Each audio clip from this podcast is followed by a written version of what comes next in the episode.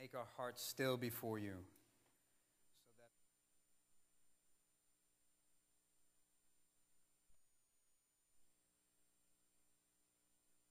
And to give our attentive hearing to your word. We're convinced of a thousand things we need right now, but convince us that what we need is to hear from God. And we pray for every heart that is here.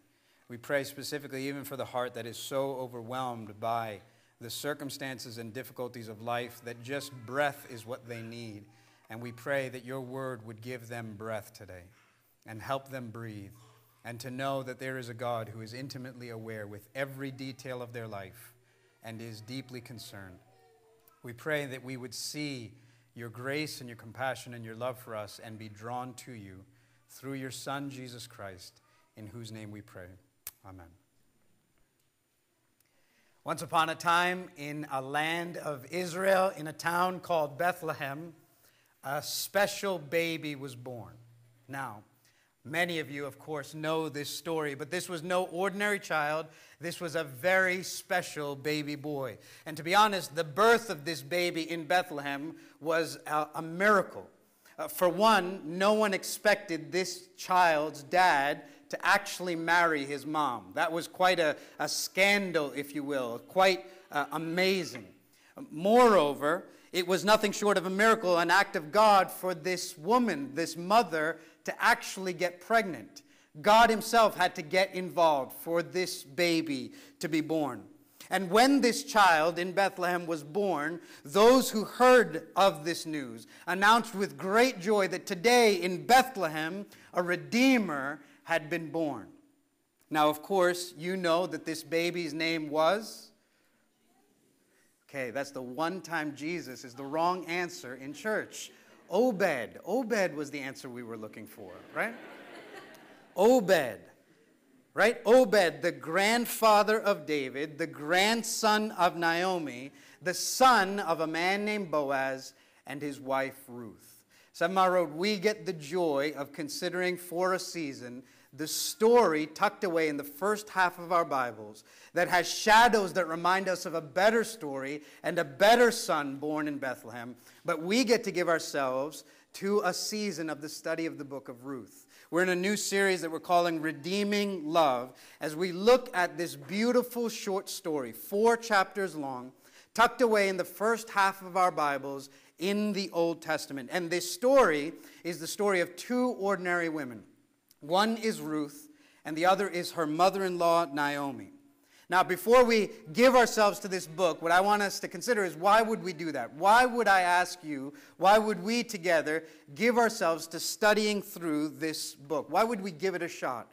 Why am I asking you to give it a shot? As in, read through these four chapters this coming week, read through it in the weeks to come, consider it, study it, pray it. Why would you do that? For example, like if you're one of our guys, with no offense to the ladies, what are you supposed to do with the book of Ruth? Right? It almost feels like you've been sneaked into a chick flick without knowing, and now you got to endure this for the next few weeks, right? Or even for our ladies, would you hear me for a second? Some of you would be thinking, what is a modern woman supposed to do with an ancient book like Ruth? Right? You are very far removed from a day in a culture like the days of Ruth, where a woman was going to the fields and harvesting grain, where her standing and her place in society was connected to the man that she was connected to. And without that, she had no standing or place in, connect, in society. And so, what is a modern woman in 2015 supposed to do with an ancient book like Ruth? And so, the question is why study this book? Why give ourselves to it? There's the obvious answer, which is it's in the scriptures, right? And the obvious answer tells us, especially who are Christians, who believe the scriptures, that God has told us that all scripture is profitable to us, that it's useful for correcting us and training us and rebuking us and equipping us for righteousness. And so it's in God's word. He has chosen to record this. And so we want to give ourselves to it. But I also want you to consider this that Ruth, in a lot of ways, is different from many of the other books of the Bible in a way that I think will be very relevant to you. Ruth is different from some of the other books of the Bible. Here's what I mean by that. Think of when Hollywood makes a movie out of one of the books of the Bible, as, as is happening more and more. When Hollywood grabs a story from the Bible, it's always going to be a big budget blockbuster film. It has to be, because the stories of the Bible are big budget blockbuster stories. Right? If you're going to make Noah and get Russell Crowe to play that, you've got to somehow simulate an ark that's a football field long and a flood that covers the entire globe. So you need special effects and lights and bells and whistles. If you're going to make a movie of the book of Exodus, You've got to have signs and wonders and plagues and a sea that somehow parts. So there's bells and whistles and special effects and, and all the rest. Ruth, on the other hand, would be like a low budget indie film, right? You could basically tape Ruth with your iPhone. That's what Ruth is, right? Because Ruth is very different. No special effects. No bells, no whistles, no signs, no wonders, no miracles, no prophets, no oracle, no voice even from God. It's, it's, it's a lot more ordinary, a lot more mundane. In, and in that way, I want to say it's very relevant because it's a lot like the life you and I live. It's a lot like the world you and I inhabit. My life, your life, doesn't have special effects and doesn't have bells and whistles. In fact, your life and my life is a lot more ordinary. Despite how much we desire it to be epic, think about it. What does your Sunday through Saturday look like? What is your Monday through Friday? Your Monday through Friday is you get up when the alarm rings and you go to work and you put food on the table. You might go on a date. You have marriage. You raise kids. You tuck them in at night. You prepare dinner. You bathe them. You feed them. You call your in laws. You, you watch people you love get sick. There's joys and there's sorrows. There's life and there's death. It's just the normal, ordinary stuff of life. And if you're an ordinary person with an ordinary life, perhaps one of the questions you've asked is where is God in all of that? Where is God when I'm preparing dinner? And does that have any significance in the bigger story of the world? Where is God in the ordinary life, in the life without special effects or signs or wonders or oracles or voices from God? Perhaps if you're like me, you dream of this epic life where your every choice matters and ultimate things hang in the balance of what you do Monday through Friday. But often life is much more ordinary than that. And where is God in that life? Where is God in my ordinary life, in the life that sometimes goes well and many times doesn't, and sometimes isn't at all shaping out to be the kind of life I had imagined life would be? Where's God in that? What I want you to hear is if you're an ordinary person, then I want to say the book of Ruth is perfect for you because Ruth is going to show you how God is in all of that. How God is in all of that. Ruth is the story of two ordinary women who get caught up in the extraordinary purposes of God. Ruth is the story of two ordinary women who get caught up in the extraordinary plans and purposes of God. That God is working in the midst of their just normal relationship with each other that, that, a, that a conversation that a woman has on a street corner has global impact, though at the moment she had no idea. And I want you to hear that. That's not an overstatement. A, a simple relationship between a mother in law and a daughter in law has impact on the entire world, on the entire history of salvation these ordinary moments, these ordinary relationships that God is at work in. Ruth is the story how God is at work in good times and in bad times. And in fact, that's how the story starts with some very bad times. You heard Danielle read the scripture for us. Let me just read it for you again so that it's fresh in your ears. This is Ruth 1, verses 1 through 5. This is what it says. In the days when the judges ruled, there was a famine in the land and a man of Bethlehem in Judah went to sojourn in the country of Moab, he and his wife and his two sons. The name of the man was Elimelech, and the name of his wife, Naomi. And the names of his two sons were Mahlon and Chilion. They were Ephrathites from Bethlehem in Judah. They went into the country of Moab and remained there.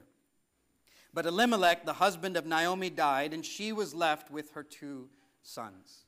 These took Moabite wives. The name of one was Orpah, and the other name of the other Ruth. They lived there about ten years, and both Mahlon and Chilion died, so that the woman was left without her two sons and her husband.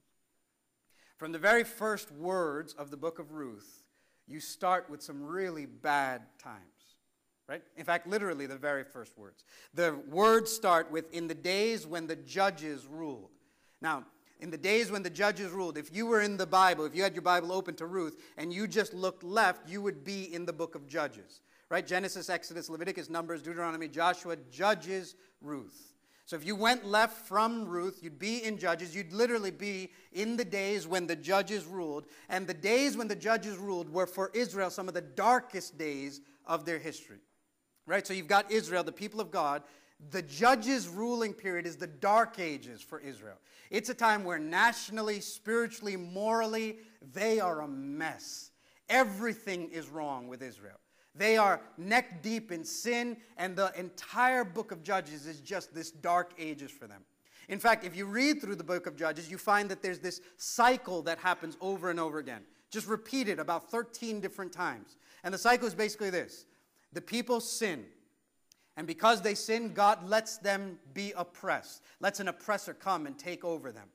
And in their oppression, as they're miserable and dying, they cry out and repent, and God gives them a rescuer, a judge. He raises up a savior. And they respond to God's rescue by sinning. And then they get thrown into oppression. And they cry out, and a judge comes and rescues. And they respond by sinning and then oppression comes. And that cycle happens over and over and over again. That's the story of Judges. The people sin, God rescues, they sin.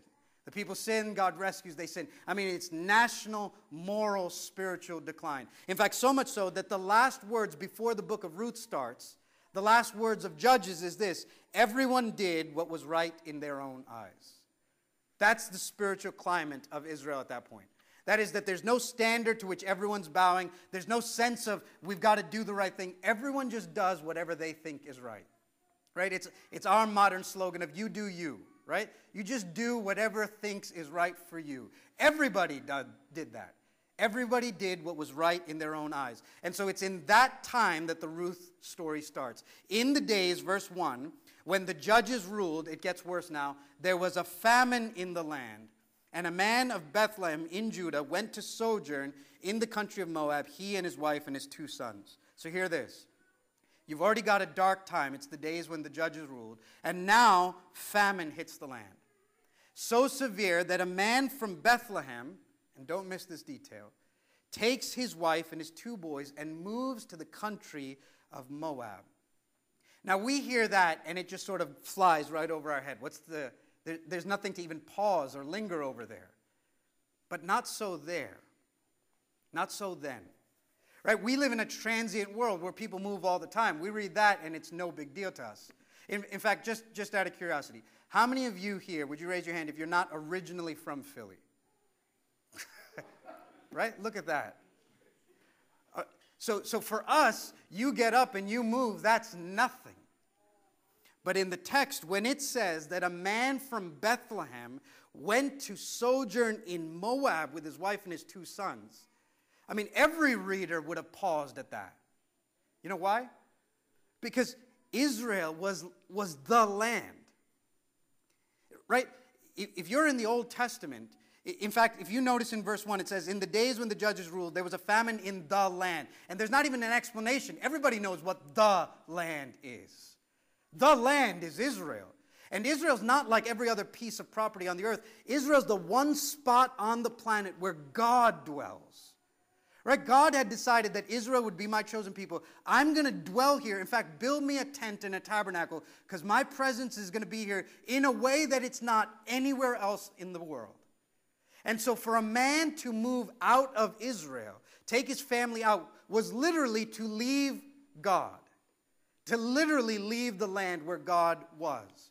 So, for a man from Israel, from Bethlehem, to take his wife and his sons to move out of Israel was pretty consequential. And moreover, where does he go? He goes to Moab.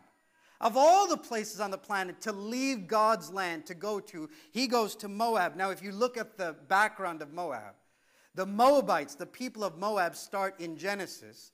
And the way they start is that there's a man named Abraham, Father Abraham, who's well known.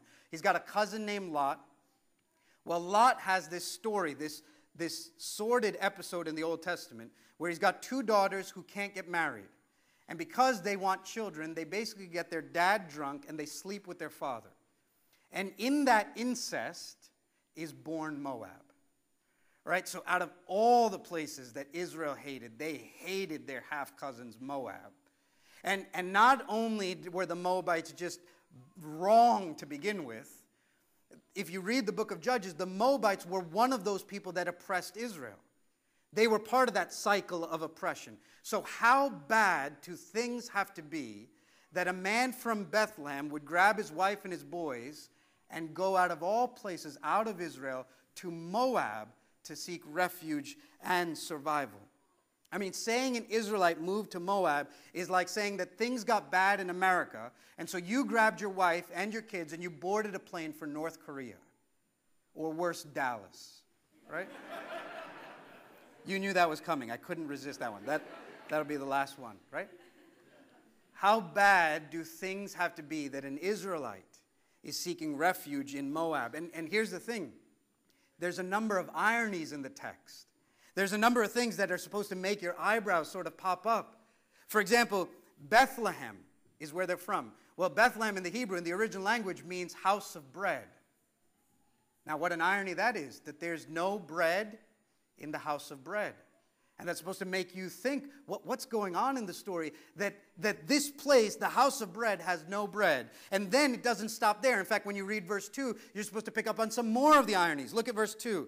The name of the man was Elimelech and the name of his wife, Naomi, and the name of his two sons were Mahlon and Chilion. They were Ephrathites from Bethlehem in Judah. They went into the country of Moab and remained there. So now, if you read verse 2, you notice he's popping up names, right? The name of the man was Elimelech, the name of his wife, the name of his two sons. That gets repeated over and over again because the author wants you to know pay attention to these names. Okay, so if you do, here's what you find Elimelech literally means God is my king or God is king, or my father is king. And so that's supposed to raise your eyebrow again. Could you imagine that? My father is king has just left the king's land, right? And, and moreover, where does he go? He goes to Moab. Mo, which means who, Av, which means dad or daddy. So he's literally gone to who's your daddy. That's where he's gone, right? I'm not making this up, right? And he's married to Naomi, who is pleasant, and they've got two sons, Mahlon and Chilion. Well, Mahlon and Chilion means sick and frail, right? So you imagine, I mean, who names their, that's like you had two boys and you named one walking pneumonia and the other bronchitis, right? So, so something about these two were maybe even from their young age sickly or frail that they named them weak and frail. So here's how you could translate this passage. A pastor named Paul Miller, he says it this way. This would be the translation. In the days when the judges ruled, there was a famine in the land, and a man of the house of bread in Judah went to sojourn in the country of who's your daddy, he and his wife and his two sons. The name of the man was My God is King, and the name of his wife Pleasant, and the name of his two sons were Weak and Frail. Now, you, you only get to two verses in and you go, this is not going to turn out well, right? In fact, when you get to the end of verse 2, you find that they remained there in Moab. In fact, in verse 1, it was they had sojourned. They were just going to sort of dip in and out, right? The times were rough. They're just going to stop by Moab, see if they can wait out the famine and come back. But now, verse 2 tells us they remained there. That is, that by the time this family is done, a decade will pass where they have moved from my God is king to Moab. Who is your father? And now things go from bad to worse. Think of this Israel's in a spiritual mess. This is the days when the judges are ruling. Famine has hit the house of bread so that there's no bread in the house of bread. An Israelite family has gone to Moab for survival, and things are going to get worse. Look at verse 3. But Elimelech, the husband of Naomi, died, and she was left with her two sons. So here's what the text is saying My God is king, fled death and death caught him anyway. He ran to escape death, and death got him anyway in Moab. And what's the text supposed to tell you? How dark is the scene when God is king is dead? How bad have things become when God is king is dead? And Pleasant is now a widow, and she's a single mom raising sick and frail in North Korea. That's what the text is saying by verse 2. And at this point, you go, Naomi's life is hard. Right? But, but part of you goes, but at least she's got her boys. Right? Because you know the life of a single mom is hard. The life of a widow is unbearably hard. But the kids keep you going. Right? You can, you can, I've talked to Laura many times. And Laura's told me the story of her husband passing many decades ago. And when that happened, she's told both Shainu and I that she had four kids to raise. So there was no time to stop and to pause life. She had kids to raise. And so you imagine Naomi's in a similar place where she's got two boys to raise, to get married, and at least life will go on that way. Right? And so that's what you see. In fact, life is going to go on. Verse 4 These, that's the two boys, took Moabite wives. The name of one was Orpah, and the name of the other was Ruth. They lived there about 10 years. Pause there for a second. So it's exactly what you'd hope for Naomi, right? She, she's lost her husband, but at least she's got her boys, and she's going to raise them, and they're going to get married, and that's exactly what happens. And you can almost picture Naomi. The wedding day comes, and she wishes so badly her husband were here. Or you can imagine the boys getting married at some point, wishing dad was here for them on this day as well. But at least they both get married, they start their families, and families means what? Well, pretty soon, you're going to have little feet running around. And so maybe Naomi's life is going to continue that way. That pretty soon there's going to be the pitter patter of feet, except the text tells you 10 years pass, no kids. Now, if you've been married 10 years, you know the questions begin to start. When are you going to have kids? Are you guys having trouble having kids? And so the text is already hinting to you things are bad here. They get worse because, verse 5, and both Mahlon and Chilion died so that the woman was left without her two sons and her husband. So now, by the end of verse 5, Samara, would you picture Naomi with me for a second? Famine has driven her away from everything she knew. This one preacher named Alistair Begg, he says, just imagine sort of the conversation 10 years ago in Naomi and Elimelech's living room. Right? As she's sitting as a widow in North Korea with now having buried her husband, and now having buried her son and her other son, with no grandchildren and no one left. Uh, imagine her mind racing back to 10 years before, or maybe before that, when the famine hits, and you begin to wonder was going to Moab his idea? And maybe if so, what's, Ruth, what's Naomi sitting there thinking? Maybe she's wrestling with why on earth did I listen to him? Or what if going to, to Moab was her idea? Then she's sitting there thinking, why on earth did he listen to me?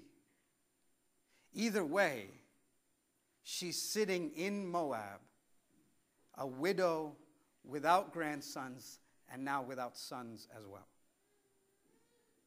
For a second, I need you to take Naomi off the pages of a book and think of her for a second as a real person. Imagine her life. Right? I, I went online and I took an online stress survey, sort of a life events survey of what that would mean for you, right?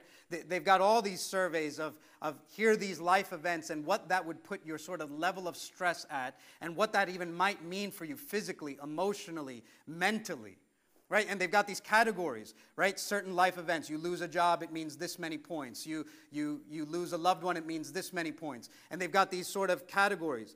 Zero to 80 means, you know, you should take care of yourself.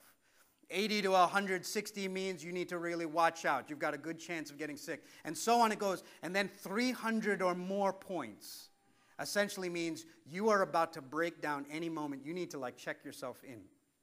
80% chance that you are going to get ill in the very near future. I took a test just imagining that I was Naomi, just checking off the boxes. Very conservative. First question itself you lose your partner, your husband or your wife, 100 points. And then I went on and just checked. I mean, she was at 350, 360, meaning today, if she was here, Naomi would be someone you'd grab and say, You need to, you need to check yourself in. You're this close from breaking down. Naomi would be the kind, I don't think it would be too far fetched to say, if she were in our day, we'd wonder if she had days where she didn't want to get out of bed. In our day, we'd wonder if she was this close to struggling with depression or much worse. Naomi's life had fallen apart. And, and here's the thing Seven Mile Road, I imagine some of you right now would almost imagine I need to take that test and find out what my score would be because my life feels like Ruth 1, verses 1 to 5.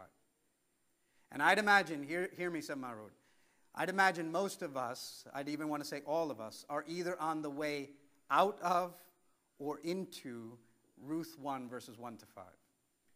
Right? We're, we're either coming out of Ruth 1, 1 to 5, or headed into Ruth 1 to 5, or right in the middle of Ruth 1, 1 to 5. And if that's you, here's the question What is a believer, what is someone who's trying to follow God supposed to do when life feels like it's falling apart?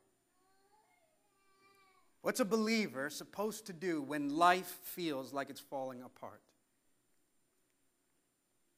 And here's the answer I want you to hear you're supposed to lament. You're supposed to lament. That is, you're supposed to mourn and wail and grieve. And I want you to hear this. This might be surprising for some of us because I think what we would imagine we're supposed to do when life kicks us in the teeth is that we're supposed to overcome, we're supposed to rise up, we're supposed to stand, we're supposed to respond with some heroic spiritual thing. And I'll tell you, all of that may have its place. But if you hear me say one thing today, would you hear me hear this? Say this, Mile Road. When life is really hard, you have permission from the Bible to tell God that life is really hard. If you hear me say one thing today, would you hear that? When life is kicking you in the teeth, you have permission from the Bible to tell God that life is kicking you in the teeth. You have freedom and permission from the scriptures to tell God that life is really hard. That is to say, you have freedom to lament, you have freedom to mourn, to wail, to grieve. Let, let me read you what Ruth says when life has kicked her in the teeth. Ruth 1, verse 13, she's talking to her daughters and she says, No, my daughters, for it is exceedingly bitter to me for your sake that the hand of the Lord has gone out against me. Do you hear that? Don't miss what she said. It is exceedingly bitter to me right now that the hand of the Lord has gone out against me. Now, an Israelite would have known what the hand of the Lord could do right? Joshua, Judges, before that is Israel, Exodus. I mean, the hand of the Lord was what went out against Egypt. And when it did, it wrecked shop. The hand of the Lord is what brought down the plagues and destroyed the enemies, so much so that Ruth is saying, Now the hand of the Lord has gone out against me. My life feels like it's on the receiving end of God's hand. And what's it like if what he could do to Egypt, to an enemy, is now how he's treating me? The hand of the Lord has gone out against me, Ruth, Naomi says. Or, or listen to Ruth 1, verse 21. She says, I went away full, right? She's thinking about her life. She's a proud woman with two sons in Israel, right? No daughters. She's got sons. She's got a husband. She's what you would want to be. And she says, I went away full, and the Lord, the Lord has brought me back empty. Why call me Naomi when the Lord has testified against me and the Almighty has brought calamity upon me? Do you hear what she says? She says, Why call me pleasant anymore? The Lord Himself has testified against me. So she's saying, Not only is He my judge, ruling over me, it's like we're on trial and He is standing in the witness seat against me. He's testifying against me. He's my adversary. He's my opponent. He's my enemy. And he is the one who has brought calamity upon me, Naomi says. That's what my life feels like right now. Now, I don't know about you, but when you hear that, when I hear Naomi talk like that, everything in me wants to say, Naomi, you can't talk like that. You're not allowed to say that. Right? Naomi is uncensored in her suffering, and it is very unsettling for us. It makes us nervous. Right? We, we want to do everything we can to say, quick, someone sit Naomi down and give her a theology book and inform her that she cannot talk that way. Right? I know what I'd do. I would sit Naomi down and I'd say, Listen, Naomi, I would need you to know, though your life feels out of control, God is sovereign, Naomi. God is in control, Naomi. God is in control of all the things in your life. And though your life feels out of control, God is sovereign. But here's the thing, Seven Mile Road. Well meaning though I would be, here's the irony Naomi is not struggling because she has bad theology. In fact, she's struggling precisely because she has good theology. Would you catch this? Naomi doesn't have a bone in her body that doesn't know that God is in control. In fact, the reason she's struggling is because she's fully convinced God is in control. Naomi has a complete belief in the sovereignty of God, which is why she's complaining and wrestling with Him. She has every confidence that God is in control. So the pain in her life is not because she doesn't know God is sovereign, it's precisely because she does believe He's sovereign. She has the courage to say, The Almighty is the one who has brought calamity upon me. And what she's wrestling with is, I know God is completely in control, and I know He's good, and my life has fallen apart, so make sense of that. And she's living in that spot and she assigns to God all the things that has happened in her life. In that way, I want you to hear, she's like another sufferer in the Bible. Right? There, there's a man named Job, a righteous man, a good man. In one day, everything he owns, including his six kids, are wiped out. When that happens, and the text will even tell you Satan did that, Job responds by saying, The Lord gave, and the Lord took away. So, so notice that. Job assigned to God as the one who let these things happen in my life, as the cause behind it, as the one who took these things. And the very next verse says, And in all these things, Job did not sin. Meaning, he wasn't speaking out of turn when he said, God allowed this into my life. God is sovereign over the suffering in my life. In the same way, Naomi is saying, The Lord has brought calamity upon me. And I don't know about you, but I would take Naomi's theology any day of the week. Because when suffering does happen, what we often do is we try to get God off the hook. We sort of play PR for God because it's kind of embarrassing, right? You have a good God who's completely in control, bad things have happened. How do you explain that? And so we say things like, well, God never meant for that to happen. We mean comfort. God never intentioned for that to happen. But hear me. Are, are you comforted by the thought of a really sweet God who wants bad things to stop happening to you, but is just powerless from keeping it from happening? The Bible doesn't comfort you that way. The Bible instead says you don't have a powerless God who wants to stop bad things, but is unable, but rather a powerful God who is at work even in the midst of suffering. The scriptures say, Naomi says, God is good, God is sovereign. Bad things do happen, and Naomi is living in the tension of that. What do I do? Because behind the famine, and behind the death of Elimelech, and behind the 10 years of infertility, and behind the death of Mahlon and Chilion is God. And Naomi knows it. And the truth, Seven Mile Road, is we don't know what to do with a Naomi. And, and maybe some of you are the Naomi right now, and the people around you don't know what to do with you. you. You're not healing up fast enough. You're not getting over this quick enough. And we don't know what to do in that tension. And so we respond with some pithy answer as best as we can to try and cut that tension. And if we can't get rid of the pain, then some of us respond by getting rid of God right? How many people do you know when life has fallen apart and none of the answers make sense, therefore say, then God is out and throw away God? What Naomi had the courage to do, and the men and women of the Bible had the courage to do, is neither chuck God nor hide their pain, but rather go to God with their pain. Because God's not saying to you this morning, get over it. God is saying to you, come to me with it. I want you to hear that. He's not saying to you this morning, get over it. He's saying to you, come to me with it. Because the answer is not to chuck God, nor to hide your pain, but to go to God with your pain. And what that simply means is lament. The Bible says you are able to lament. Lament, weep, mourn, grieve, wail before God. And I, I, tell you, if you read the scriptures, you find we've got a long history before us of men and women of God who lamented. Let me just show you a couple of quick verses. Moses has this scene in Exodus where God's called Moses to set the people free. He says, All right, I'll do it. He goes and talks to Pharaoh. Rather than anything good coming, Pharaoh says, Get lost. If you've got time to complain, well, I'm going to make everyone's life harder. Okay?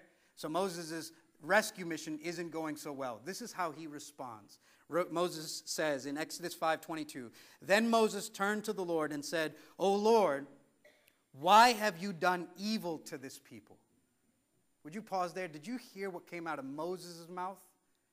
O Lord, why have you done evil to this people? Why did you ever send me? For since I came to Pharaoh to speak in your name, he has done evil to this people, and you have not delivered your people at all. And everything in me wants to go, somebody has to tell Moses he can't talk like that. Did you hear what he just he said you God have done evil. That's wrong. And you since you called me have not done anything about delivering your people. And rather than condemning Moses, I want you to hear scripture records this word for you to read. So that by chapter 6, there's not even a word of rebuke. Instead, God's only response is, Hang tight, Moses, and watch what I'm about to do. Can you imagine a God so gracious that you can go to him with your honest complaint? And he's not going to condemn you, but instead has recorded this in the scriptures to give you language when life kicks you in the teeth. Let me read you another Psalms. The Psalms are a book of prayers and songs that God's people are. In fact, when you don't know what to say, the Psalms are the place you should go to know what to say, to give language. 150 Psalms. Scholars say one third of them are laments. Would you, would you catch that for a second? Out of 150 Psalms, one third of them, 50 of them, are put in there to give you language to lament. Let me show you one of them Psalm 13. Psalm 13 starts with, To the choir master, a psalm of David. Now, I want you to know the English Bible didn't put that there. That's actually in the original language. That's how it was written. And the, what that clues us into is this was meant as what? A song for God's people. Because if the very first words are saying, to the choir master, a psalm or song of David, that is, this is what the people of God should sing. Now consider that. Here is a worship song for God's people. I don't have a tune for this, so I can't lead you in a song.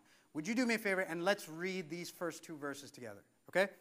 How long, O Lord, will you forget me forever? How long will you hide your face from me? How long must I take counsel in my soul and have sorrow in my heart all the day? How long shall my enemy be exalted over me? I think when you even hear one another say it, could you, when's the last time, Road, we sing songs like this in church? But the Psalms are in the scriptures to say God's people have permission to come into worship and sing together. How long, O Lord?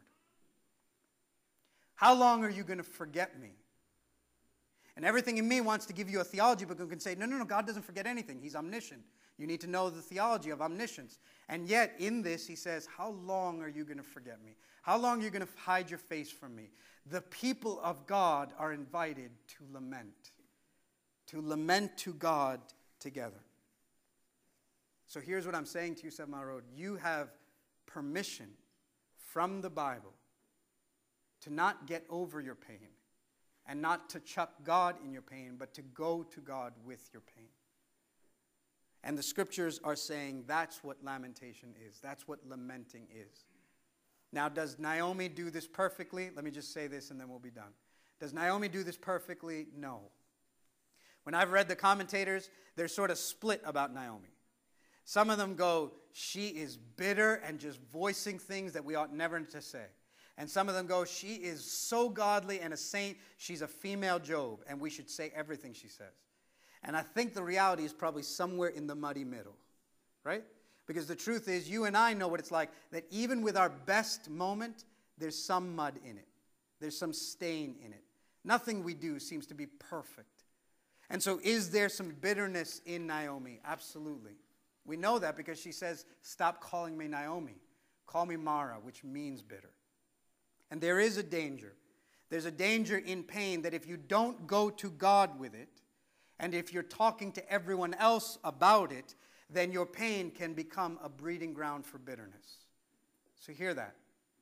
There's the danger that if you are in pain and you go to everyone but God with that pain, then it can become a breeding ground for bitterness. One author said it this way bitterness is a wound that's nursed, or a wound that's rehearsed and nursed. Right? And so Naomi has this low level bitterness, and you ought to be watchful of that. Right? If I asked you, are you bitter? Then maybe some of you would say, no, there's no bitterness in neon lights in my heart. But there might be this low level sort of background hum of bitterness in your heart. So watch for that. In fact, one, one author says it this way a man named Tremper Longman, in thinking about Naomi, says, There are many examples from the Psalms where there is a healthy raising of the fist to God. There are also examples of unhealthy raising of the fist, notably in the wilderness. The difference is that in the healthy, they are speaking to God, not to others. Because they are praying to God as they accuse him, there's a sense of hope. So is Naomi like the psalmist or like the Israelites in the wilderness? Right? And that's the tension. Is she just speaking to others and growing bitter, or is she speaking to God? Whatever the answer might be, I want you to hear this that even despite her bitterness and her lamentation, the way God chooses to respond to Naomi is by sending Ruth into her life. He doesn't condemn her. He almost lets her grieve as much as she can. My life has fallen apart. I'm empty. I have nothing left. And God's response to that is going to be I'm going to send Ruth into your life. So that by the end of the story, people are going to say, Isn't Ruth better for you than seven sons? I promise I'll answer you, Naomi. Not with all the things you want to say, but I, have heard your lamentation. What I want you to hear this morning is simply this don't let that stop you from seeing lament. If you're here this morning and your life is falling apart, and you are in the thick of suffering, or you are near a dear loved one who is in the thick of suffering, what does Ruth 1, verses 1 to 5 say to you this morning? Ask the Spirit to show you what do you want me to latch onto? Maybe I need to hear God is sovereign in the midst of my suffering. He is not powerless right now, He is at work even in the midst of this. Or maybe you just need to hear that the Bible is giving you permission to hear God's not saying to you this morning, get over it, but is saying to you, come to me with it. Lament. Don't go others and not to me and grow bitter. Be Godward in your complaint. That's what the laments are. They are Godward in direction as they pour out honestly the pain of life. As they say, God, my life is kicking me in the teeth, and I feel like you're behind this. Lament before the Lord. And as you do, here's the last thing I want you to hear. You don't have a God who condemns you for lamentation. In fact, you have a God who joins you in lamenting. Would you hear me? You have a God who actually joins you in lamenting. Because the, the news of the Bible is we were sinful, and God loved us enough to come down in the person of Jesus Christ. He sent his Son. And Jesus lived a perfect life. And yet, because of his love for us, God let Jesus' life fall apart. Would you hear me? All the sin of the world, all the mess and junk of the world fell on Jesus. And God literally light, let Jesus' life fall apart. He kicked Jesus' life in the teeth. Betrayal in his life. Every moment orchestrated to the point that God sovereignly allowed his son on the cross.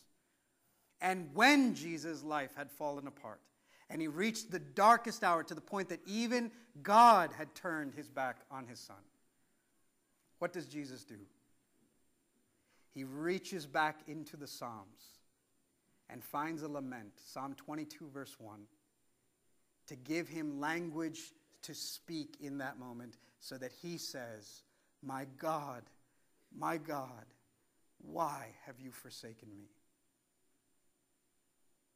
Rather than condemning you in lamentation, you have a Savior who has joined you in it, who knows your pain better than you could possibly imagine, and is saying to you this morning, I'm not telling you get over it. I'm telling you, come to me with it. Let's pray.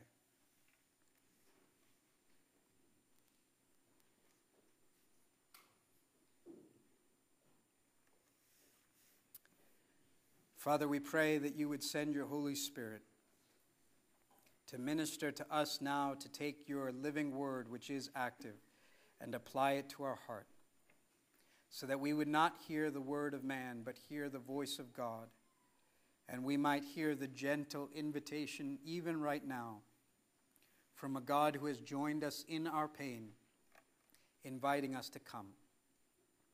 Come to me and bring your lamentation. Bring your complaint. Bring even your accusation. Come to me with it.